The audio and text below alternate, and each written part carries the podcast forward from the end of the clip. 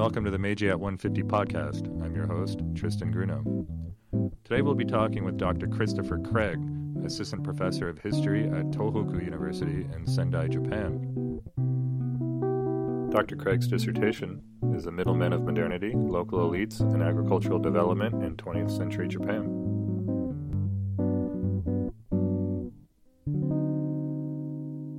We're delighted today to be joined by Dr. Christopher Craig from Tohoku University in Sendai.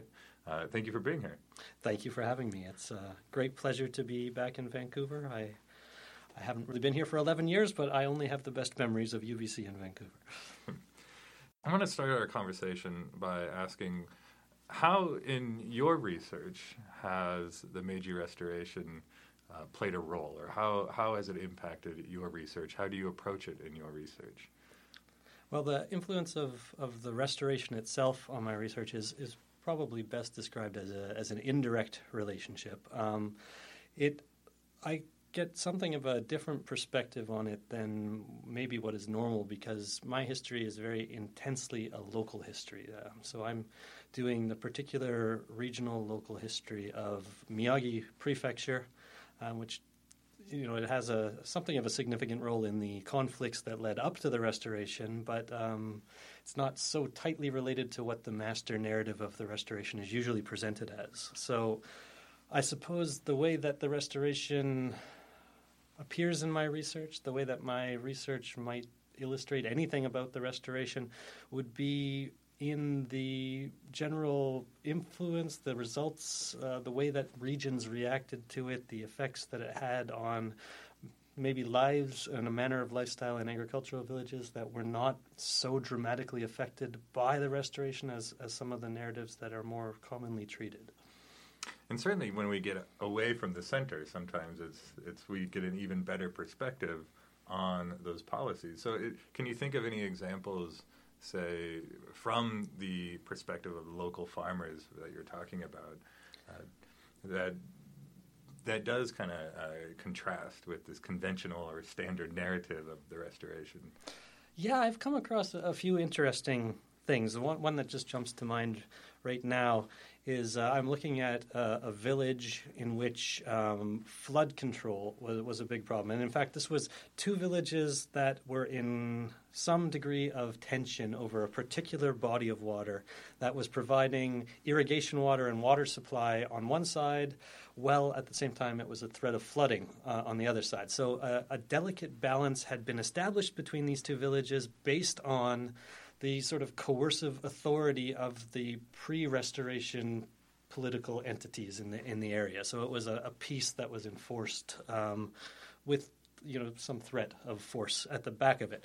When the Restoration happened, there was an awareness that this the form of political power that had existed up to this point and had existed in a very concrete form in maintaining the peace over this waterway was no longer going to be effective, and both sides on this waterway moved quickly to not to take advantage of the situation, but to try and ensure that something was in place that would ensure that their interests continued to be represented and defended in an effective way. How does the Meiji period and the Meiji Restoration and some of the advancements that Japan experiences at that time play into what you're looking at now? Yeah, so the Meiji Revolution or Restoration, as I mentioned, it doesn't, for a lot of people in farming villages, it didn't have a direct and immediate sort of relevance in the way that we might expect when we think about a revolutionary change. But especially in terms of agriculture, there is somewhat of a diffuse change. It takes a few years to roll out, but it's in the realm of imagination and possibilities. There becomes an awareness among these, you know, very normal kinds of farmers about things that are newly possible. And these are not always informed by a very realistic sense of what's happening, but there's ideas about ways that farmland can be improved, about the possibilities of machinery, mechanism for agriculture, the direct application to things like seeds. These appear on the mental landscape of farmers, at least some farmers. And so you have the evolution of ambitious plans in places. Sometimes this exacerbates tensions.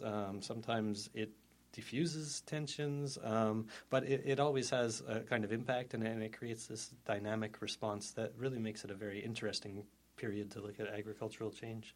It's an interesting period to look at all manner of change, but this is how it's interesting to look at agricultural change.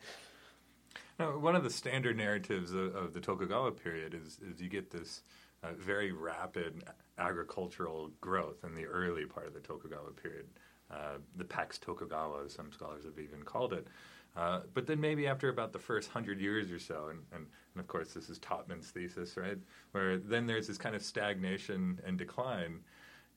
Does it pick back up after the Meiji period, or how? What kind of things do you see from the perspective of Northern Miyagi? Yeah, so the narrative of Tokugawa agricultural development, as you say, we have a period of what's considered growth and prosperity, followed by a period of stagnation. And the period of stagnation is generally a little longer. But that's really a story about population. So this is how they're measuring the prosperity is in terms of population growth among rural communities, and almost all communities are rural at that time, followed by a period of stagnation, and you have these interesting effects of stagnation, like the types of infanticide and dealing with the famines, the three large famines in particular. So I don't believe that Northern Miyagi comes directly out of this period of stagnation into a new kind of prosperity in the same way that the earlier Edo period had been prosperity. The Meiji Restoration does not cause this kind of change in Northern Miyagi. Rather, Northern Miyagi is almost at the boundaries of where agriculture is viable, or at least the kinds of agriculture, the rice production that they're doing. And so it's very much a marginal area. It's a risky enterprise at the beginning of the Meiji period. And so we don't have an immediate move towards prosperity or anything like that. But what happens over time is that this new imagination about what's possible in agriculture, the gradual application of new technologies to agriculture and new organizational technologies as well, takes effect over a period of decades after the Meiji Restoration. So by the time we're moving into Taisho, late Taisho, into Showa, there are big differences that are appearing. My own research is actually about the transitional period when these initiatives are being undertaken, these improvements are being attempted, and it's being hashed out which ones are actually improvements and who they're improving for and what the goals are. That as a result of them all together then leads to this later success and expansion of production, increased wealth for agricultural communities. So, if you want to, pitch your book, or what was the argument that you're making? Yeah. So my particular research, my book that I'm working on right now, is an examination of the role of local elites. So we're talking about landlords in villages in Northern Miyagi, their role in promoting agricultural improvement. And the effects of their involvement in it. So from an earlier period on, the Meiji government identifies these landlords, these rural landlords, as the ones that are to be the agents of rural improvement, agricultural improvement, of increasing production of agricultural goods, of creating prosperity within villages that will prevent sort of discontent or uprisings, and creating social harmony in villages. So to this end, the government gives a great deal of leeway to local landlords to shape what is defined as improvement and what forms improvement is going to take. And it doesn't always have the results that the planners in the government would like to see. And rather predictably, the landlords very often find their own interests to be the thing that defines what improvement is going to be like.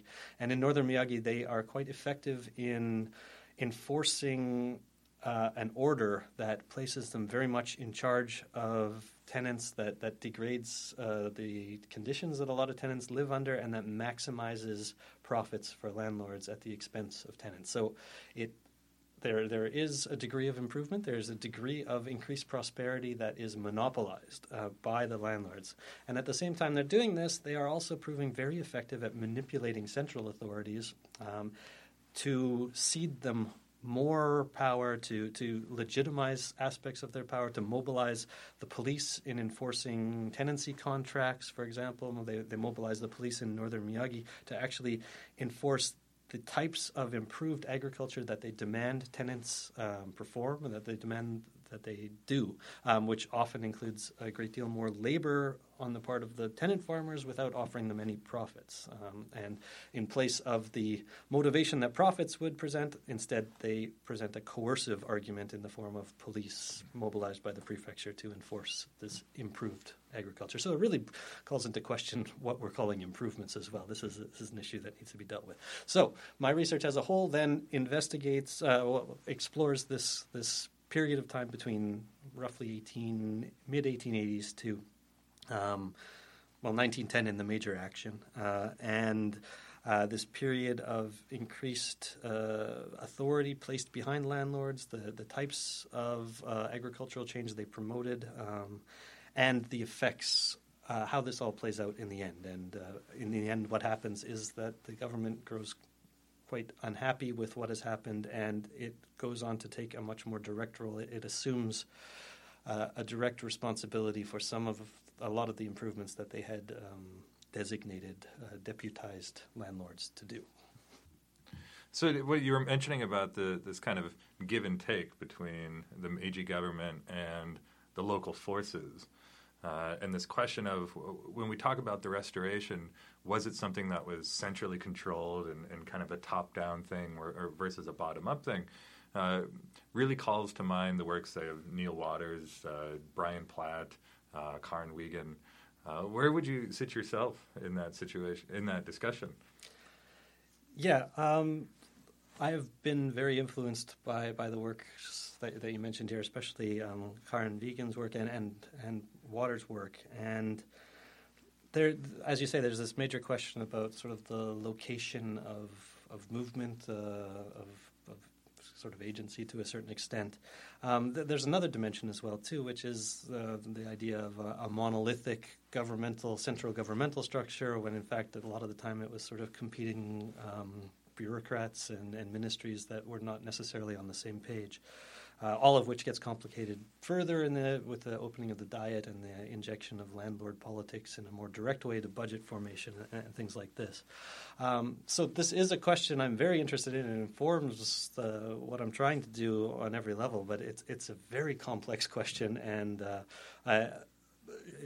I'm not sure how possible it is for me to offer an answer to it in any way. There's important influence coming from every direction, which is probably what I'm trying to illustrate in the book as a whole. One argument I was always struck by regarding this question of give and take, push versus pull, is it possible that the Meiji regime, I mean, certainly they weren't monolithic, but they did have an idea of what they wanted to accomplish.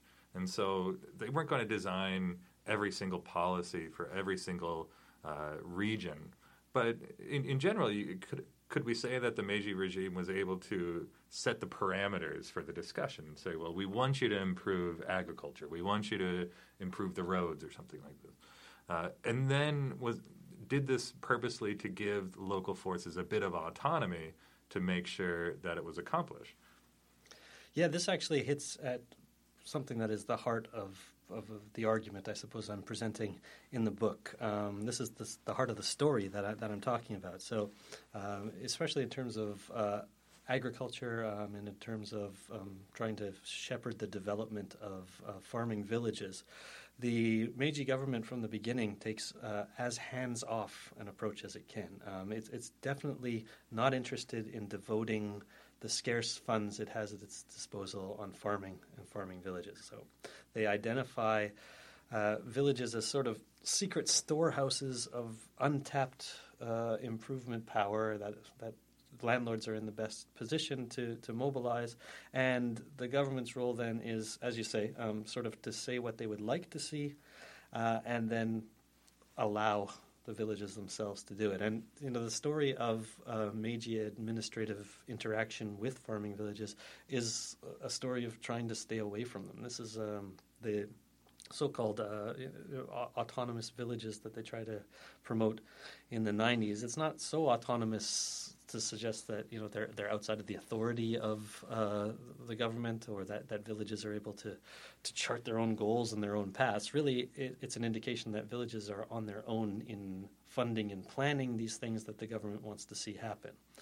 The story then, as comes out with these farmers in northern Miyagi, is that from the 1890s onward, the landlords prove to be capable of manipulating the government increasingly to actually offer some resources to them to accomplish their kinds of improvement, while at the same time keeping government forces interested in keeping their hands off, staying away. So it almost inverses what the government had been aiming for. Instead of stating its goals and giving no resources, they are giving resources for goals that landlords have identified. And this is done not by clueless government officials, of course. There's still a belief that it's going to go in the direction they want, and in some ways it is going in the direction they want. The government's very interested in rationalizing certain practices, agricultural practices, to create a kind of modern agricultural production. This is something that also landlords are interested in.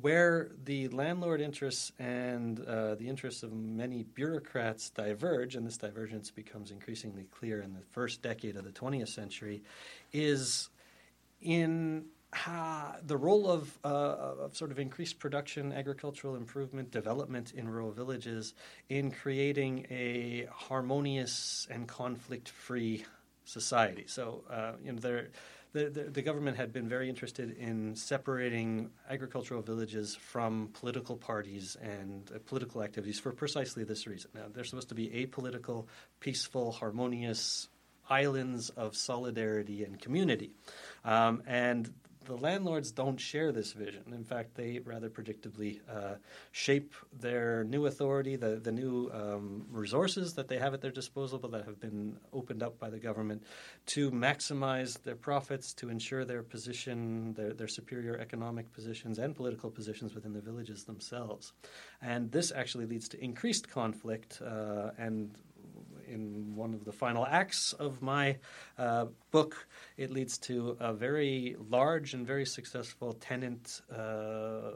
It's not an uprising in the Edo period sense of an uprising, but it's a tenant challenge through legal channels towards the authority of landlords that upsets central officials to some extent. That the landlords try to invite the prefecture to help them out in this conflict, and they are completely ignored. They're left to their own devices, and they lose. And what follows is a reordering of government interaction with agriculture and a removal of a lot of the sort of privileges and power that was associated with landlords and given to them to oversee agricultural development.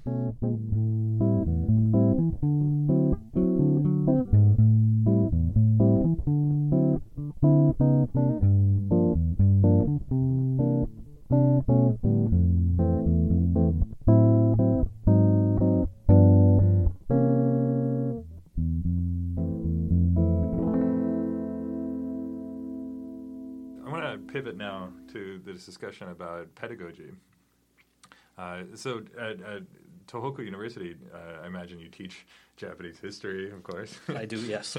And I'm sure you must come across the Restoration in your classroom lectures. And so I'm curious, when you lecture about the Meiji Restoration, basically what do you tell your students, or how do you fit it in to your narratives of Japanese history?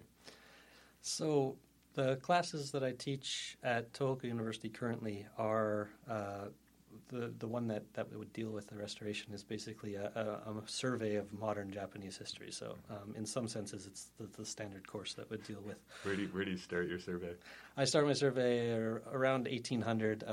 I have to fit in the famine, the Tempo famine, or Tempo famine, I should say, because this actually relates to how I deal with the Restoration and put a particular twist on it because I'm teaching at Tohoku University, and in fact a large proportion of my students are exchange students that are coming to Tohoku University from Europe.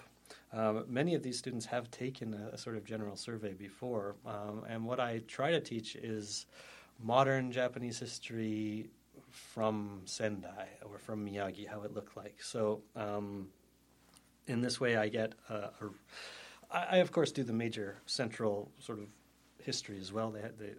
Not all of them have taken the history before, and not a lot of what I would say would make sense without also laying this down. But I try, insofar as possible, to always bring in the perspective of Miyagi, what it would look like from where they're sitting in this classroom. And so we get farming becomes a very significant part. The farmers, rather luckily, the farmers I study have a role in this. And they get a different view of the Restoration. They get kind of the view that I've been talking about here today, that the Restoration itself is not a monolithic thing. It's something that had different meanings in different places to different sorts of people, and I try and explore the sorts of meanings that it had to people that were located somewhere near where we're sitting at the moment that I'm teaching. That sounds like a great pedagogical tool. Can you think of or give us an example of say one exercise you use in the class to really drive home that point or illustrate that point for the students of how the Restoration looked differently from the perspective of Miyagi? Well, one of the interesting differences in Miyagi had to do with the structure in Sendai as a domain before the Restoration. So I'll go into two things here. First of all, Sendai domain had a fairly significant proportion of the population as samurai. It was somewhat like Kagoshima. It was heavy on samurai.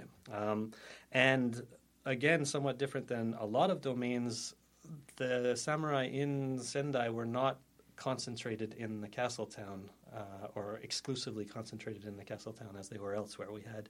There were rural samurai. And so when we get into Meiji and we start to see some of the things that are happening in certain areas, we see an involvement of what almost looks like a landed gentry in the form of these rural samurai who continue to be wealthy and established and have these social positions in the areas after the basis of their samurai status or their place within Sendai domain no longer exists. So that has interesting effects in Sendai, and that provides a different sort of view on things.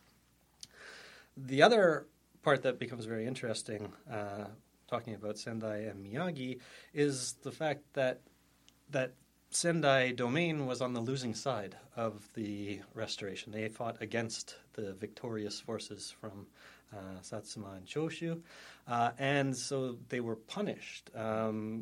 One of the campus that I teach on, Tohoku University campus, is located where the Meiji army base was built. And this was very much a police state kind of army base. This was an occupying army. And one of the things that I like to tell my students is that, this is according to sort of local history, that when the American occupation started at the end of World War II, and they built the American army base in the same place as the Meiji army base had been, people in Sendai called it the second occupation of Sendai, with the first one being the Satsuma-Choshu Restoration. So the Meiji Restoration as a sort of liberating birth of modern Japan as a national thing was not a national thing for a lot of people in Sendai. It was a foreign, domestic foreign occupation by outsiders.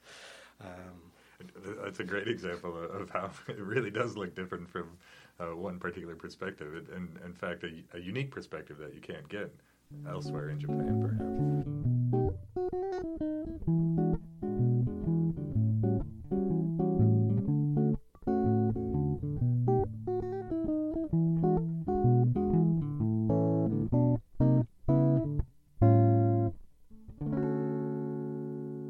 I want to end on a more lighthearted question.